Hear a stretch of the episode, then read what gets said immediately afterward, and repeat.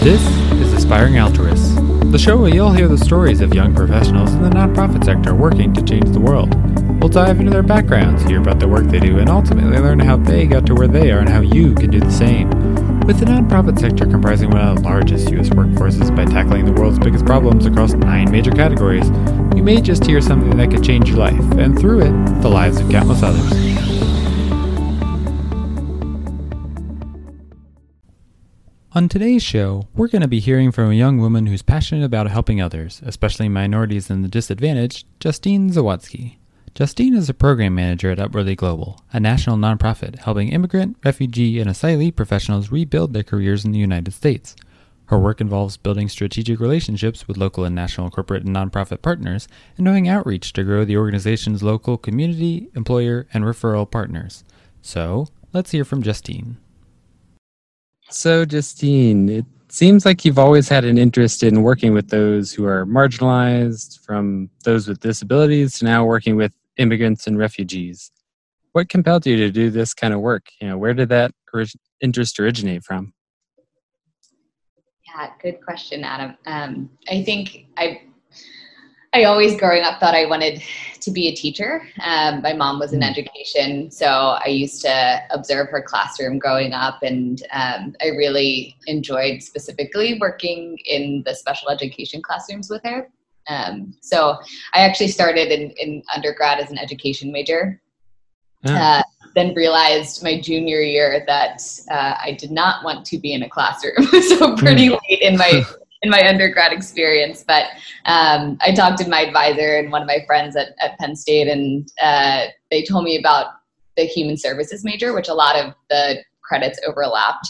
So I started learning more about psychology and uh, disability services and case management, and uh, I also specialized uh, in my minor in special education. So I, I, still wanted to stay on that track to some regard. So, so it, it was kind of a leap changing majors, but and human services was super broad. A lot of people come out of school doing case management work or um, staying working in like mental health services or something mm. in that regard. And um, I ended up interning. Uh, part of our our school was a, an internship for our last semester, and I interned with a special education classroom that was for transitioning students called LifeLink at Penn State and they it was for students that were looking to integrate into the higher education setting uh, in their special education curriculum. So I interned there for a semester, and uh, it was really interesting to me uh, learning about how education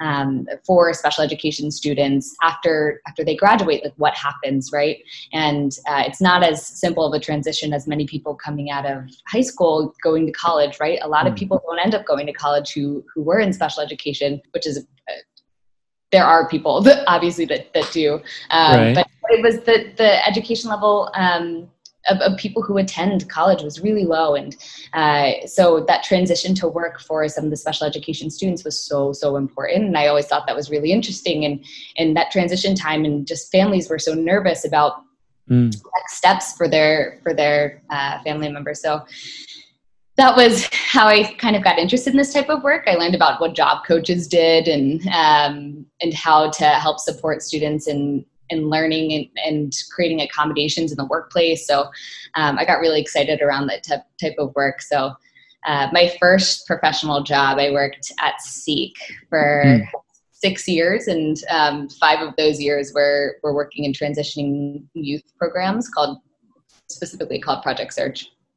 Um, and I learned really quickly that I, I really enjoyed figuring out people's strengths and how they can contribute into different places within the workforce and, and different professions and industries. And uh, that was always really exciting for me. So that's kind of how I found myself at UpGlo. I, I worked with transitioning youth, which at SEEC, which later transitioned to working with adults in similar similar type of work with their community engagement network. And then at UpGlo, I was I, I found myself wanting to work with adults and figure in a, a different community that was facing really similar challenges, right? So we work with professional immigrants and refugees who have just uh, entered the United States five years or less and uh, are looking to navigate this really complex workforce that we have and uh, right. all intricacies and uh, applying online, having a one page resume, even if you have sometimes 10 years of experience, so many strange mm. things about the US workforce that people have a tough time navigating. So, yeah, I've been working with UpGlo, and I, it's just really interesting to see um, the different challenges that people face. And, and I, I'm really excited to be working with such qualified job seekers that are really interested in getting back into the workforce. And mm. every person I work with, I, it's like figuring out a puzzle. Where do you fit best into the workforce? How can you use your transferable skills from your uh, past experience to to get back into your profession here in the U.S., back into a professional role? Because you're a lot of the people we work with are not currently utilizing their skill set or their education. So, um, how do we get those people back into their field? So, you were talking about within that about how you in undergrad figured out that you didn't want to be in the classroom, but you still wanted to be working with young people. What was it that led to that realizing that the classroom wasn't the place, but that there was still something to that, just maybe in a more kind of your current spot, more in an organization rather than directly one on one with students or young people looking to teach them as a teacher? Yeah, I, I, I naturally pretty introverted, but I, which I found out pretty late in life. Um, so standing up in front of a classroom all day long was pretty challenging for me to think about, mm. um, and just the same setting every day. And um, the the part of my work at SEEC that was so interesting to me was uh, you were we were literally on our feet uh, as a job coach all day long, going to work with people in their workplaces and find accommodations uh, to help them do their work independently. And but that we could be in five different places in one day in different work settings with people.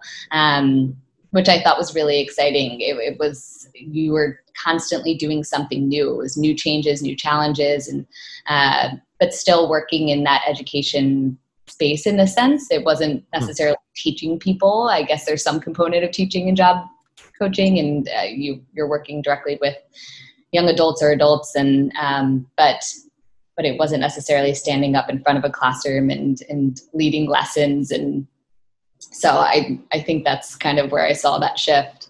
That makes sense. Definitely into a, a different kind of setting, but still uh, the important work of working one on one with people what was it that led to the transition from where you were at SEEC to your current organization? Yeah, I, I have always been re- just really interested in, um, I mean, so inclusion in general and, and inclusion, diversity and inclusion and incorporates so many different groups of people and, and challenges. And um, so I, I think the, the thing that's been so interesting to me about Upwardly Global is it's working with a whole uh, entirely different group of people, but um, than I was experiencing at SEEC. And I was I had worked mainly throughout my time with SEEC with young adults, and um, it was really interesting to me to hear these professionals with 15 years of experience, right? Uh, that are having a tough time finding work here. That just mm. didn't make sense to me in my mind. So um, right. the, that's why the work at UpGlo was just really interesting to me. And during a time when it's um, I mean, there's uh, all of the job seekers we work with have so much to contribute to, to our workforce, and um, it's just opening, helping to open those doors and navigate the, the, the workforce here that um, that is the work that we do. And I found that really interesting, and it was aligned with the stuff that I used to do and the work in workforce that I used to do, just in kind of a, a different capacity. So, what surprises have you faced in your career doing the work you have done and are doing, and how have those affected you?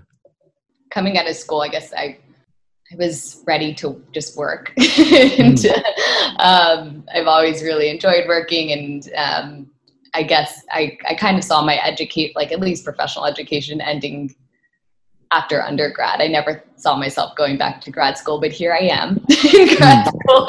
So I think that's definitely a surprise. I I got through five years of, of work um, in the professional setting and was like, wow, I think there's more that I, I still really need to go back and learn about um, in a more strategic level of, of learning more about how the finances contribute to nonprofits and uh, strategic planning and how nonprofits and government and the public sector all align. And there was a lot I still needed to, to learn that I wasn't necessarily getting uh, hands on in the work that I was doing. So I think that was a surprise to me. I, I personally love taking training and doing education related things, but um, I I never saw myself going back to grad school. So that was a surprise.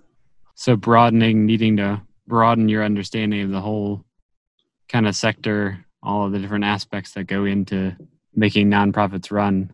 Mm-hmm. Yeah, I guess all fueled into continuing success. Yeah, absolutely. And just even if as I continue in, in my career, just having a better understanding of how um, because all nonprofits work so different, right? And they're they're even from my previous experience, the work that I'm doing now, the way that the nonprofits are funded and um, the way that they carry out their work is, is so different. And I, I'm realizing that there's so there's more there's different structures to nonprofits and there's so much to learn and about the intricacies within all levels of nonprofits. So it's getting my M- mpa now and uh, it's giving me a little bit more insight that i didn't know before. So yeah why did you choose uh, the different kinds of masters that are out there? They're often common or in that regard or either the mpa like you mentioned you're doing or an mba um, why was it that you chose the mpa over the M-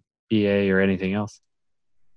Yeah, that uh, public administration just made sense just on the on the path that I uh, had going and I've been going, and I, I think for me, I'm, I'm, specializing in public budgeting and finance. Um, mm.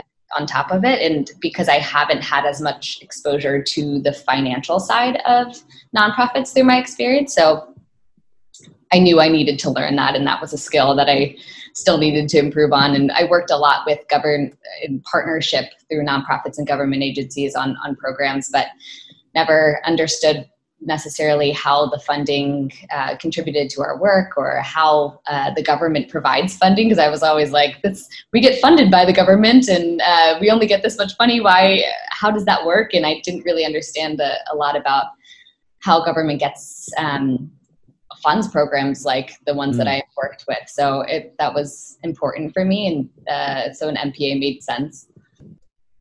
Is there anything in terms of like a common myth about the work that you do that you'd want to debunk to all the listeners? And what, if so, what would that be? Hmm.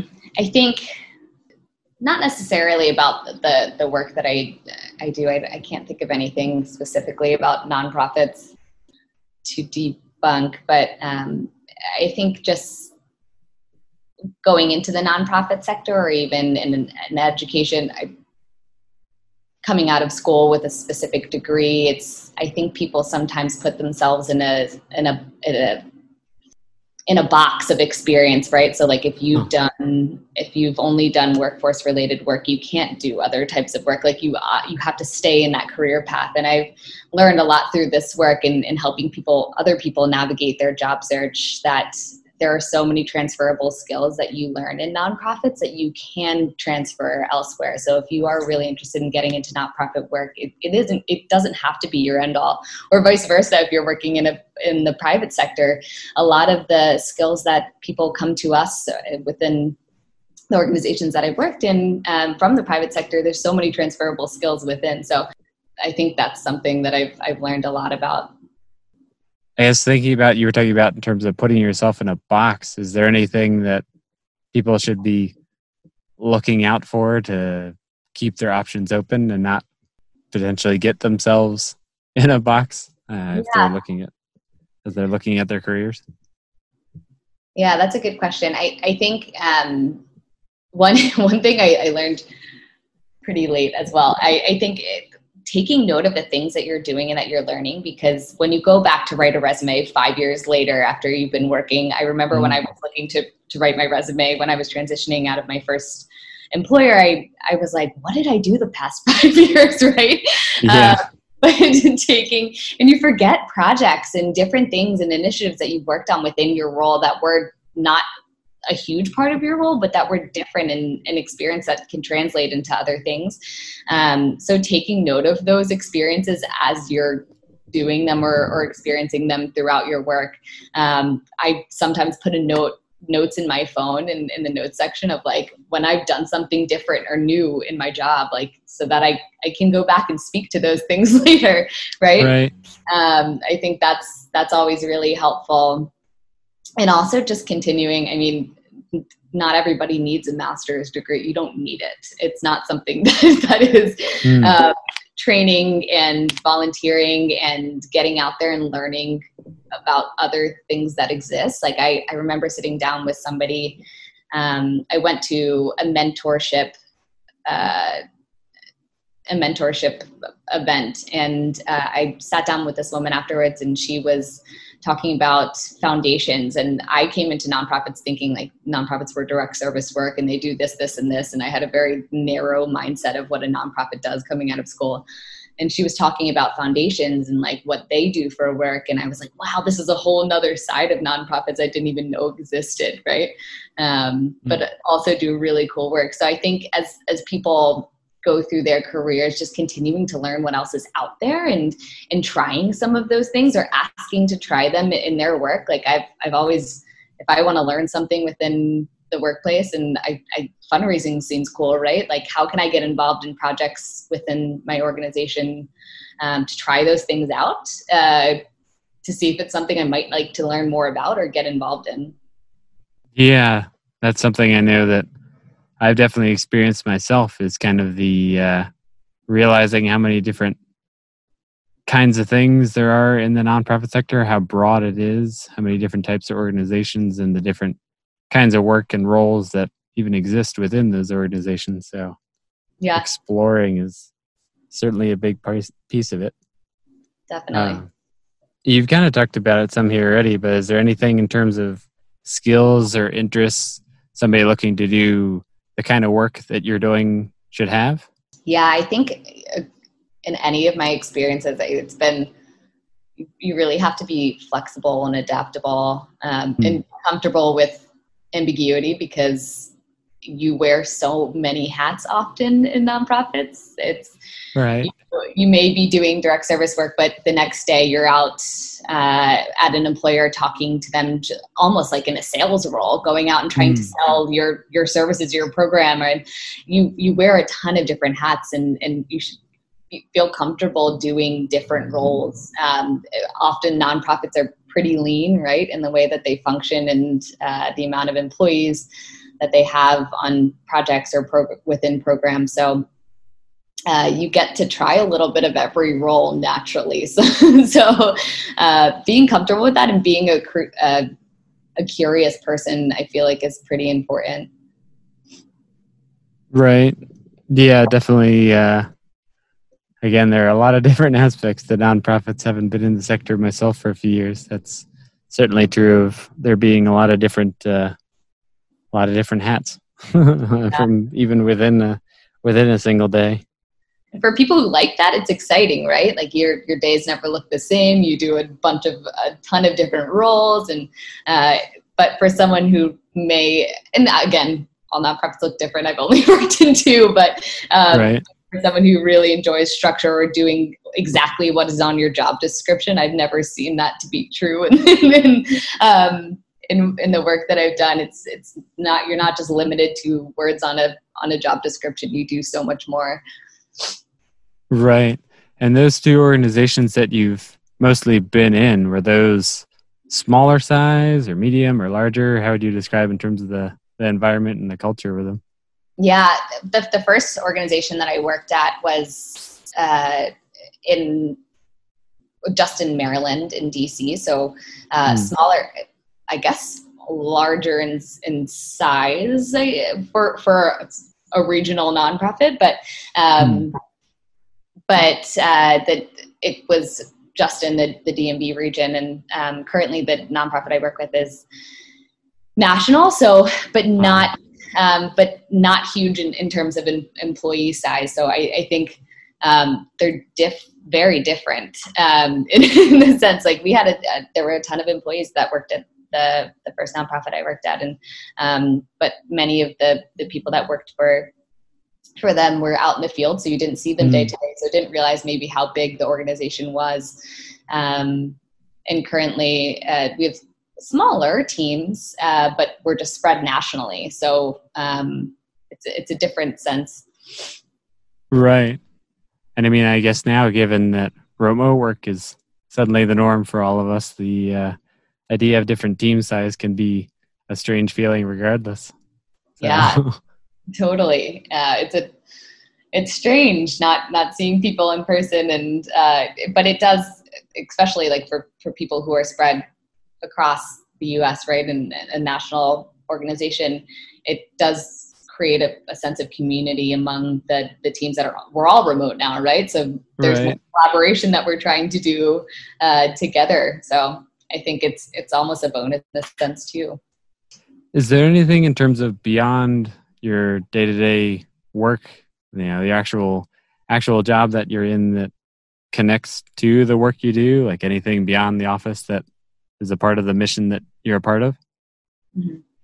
yeah her I used to volunteer more than I do now just because of grad school. But uh, the I I volunteer at YNPN DC. Um, mm. So they I, they have locations not just in DC. I don't know where the other, but many cities um, around the U.S. have a YNPN uh, structure, from what I understand. But uh, it's a good way to network with other people and in the nonprofit profession. You learn so much about what what other people are doing and what type different types of work that I didn't even know existed in DC and Maryland. So um, I think uh, getting involved with those types of volunteer opportunities, I, I joined a gala committee for from my previous organization I worked with and to help with like some fund- fundraising efforts. And uh, so just staying involved as much as I can with projects or volunteer opportunities. Right. Yeah. I've definitely haven't been connected with YNPN myself, can definitely also vouch for uh, being a, a good community for anybody looking to be in or that's currently in the nonprofit sector here in DC or elsewhere, wherever the, the chapters are based. For sure, and it, it seems like a really good place. They they have monthly um, opportunities for people to nonprofit professionals working um, in the field just to talk through challenges that people face within the nonprofit uh, sector. So there's there's a lot of opportunity not just to to network, but also to to talk about things among different organizations and learn more um, right. about how to confront challenges within your own workplace or um, or your career. So yeah, it's a really good opportunity. Anyone should check it out who is uh, looking to to grow your network and just stay connected with other people in the field. Right. And I guess along those lines, is there any anywhere else that you feel like listeners should check out if they're considering this kind of work? You know, things they should try or people they should speak with? Yeah, I'm a big fan of LinkedIn. So mm. I, I really do believe in uh, reaching out to, to people through LinkedIn and places that you, um, they have groups on LinkedIn, like the nonprofit groups and uh, just reaching out to people and organizations that you think might be interesting or your mission, the their mission resonates with you. Uh, just to learn more about what people do in, in different roles and um, and it's a good way. There are often volunteer opportunities within a lot of nonprofit organizations. I know that SEEC has a lot of ways to volunteer. Upwardly Global does as well, and there's a lot of ways for people to get in, involved in the work that nonprofits do um, without working for them so you can, you right. can time on the side too so that's also a really good way um, to, to learn more about different types of work yeah as well as just a good way to test out the different things that you might like doing. For um, sure. definitely volunteering gets you in front of the employer too right? So if you have a really good volunteer experience it, it could often lead to to professional opportunities. Yeah definitely. And i mean i know that's how you and I had originally connected was just me having reached out on on LinkedIn. Um, so I guess I can vouch for saying that it works in terms of connecting with people. For sure. Uh, and I guess along those lines, is there anywhere that you know if our listeners want to connect with you and hear more of your story, uh, where should they connect with you? LinkedIn is probably the easiest way. Um, my I don't even know what my LinkedIn name is, but if you search me, I don't know how many Justine Zawadzkis there are. So I think right. it should be pretty easy to find. Well, I guess one one last thing for you, you know, if there's any if there were one thing you could tell to the listeners out there considering working in the nonprofit sector, what would that thing be? I would probably say you you'll never be bored. I, I mm. think that's what I've learned. That you you don't. There's not a dull day in the work that I've done, and um, it's you learn a lot about yourself, especially if you're working in community based work or um, in any direct service capacity. Uh, you learn a lot about yourself. Uh, you learn patience and leadership in ways that you didn't expect. And uh, there's also just so much opportunity for growth and, and learning new things. So I think, yeah, you won't be bored. Well, definitely thanks for taking the time to share your story here, kind of telling people about what your experience in the nonprofit sector has been like. Um, and yeah, I'll, I'll link to your profile as well as your organization down in the show notes for anybody interested in finding out more. Um, and also probably put links to YNPN since we talked about that. Um, and so, yeah, definitely thanks again for taking the time to share your story. Sounds great. Thank you so much for having me. Hey everyone, thanks for tuning in to today's show. Hopefully, you learned something new about the work happening in the nonprofit sector and were inspired to get involved. If you liked what you heard, be sure to subscribe and leave a review wherever you're listening from. If you want to learn more about today's guest, how you can contact them, and explore the organization they work for, check out the show notes. But that'll do it for this episode. Come back next time to hear from yet another aspiring altruist.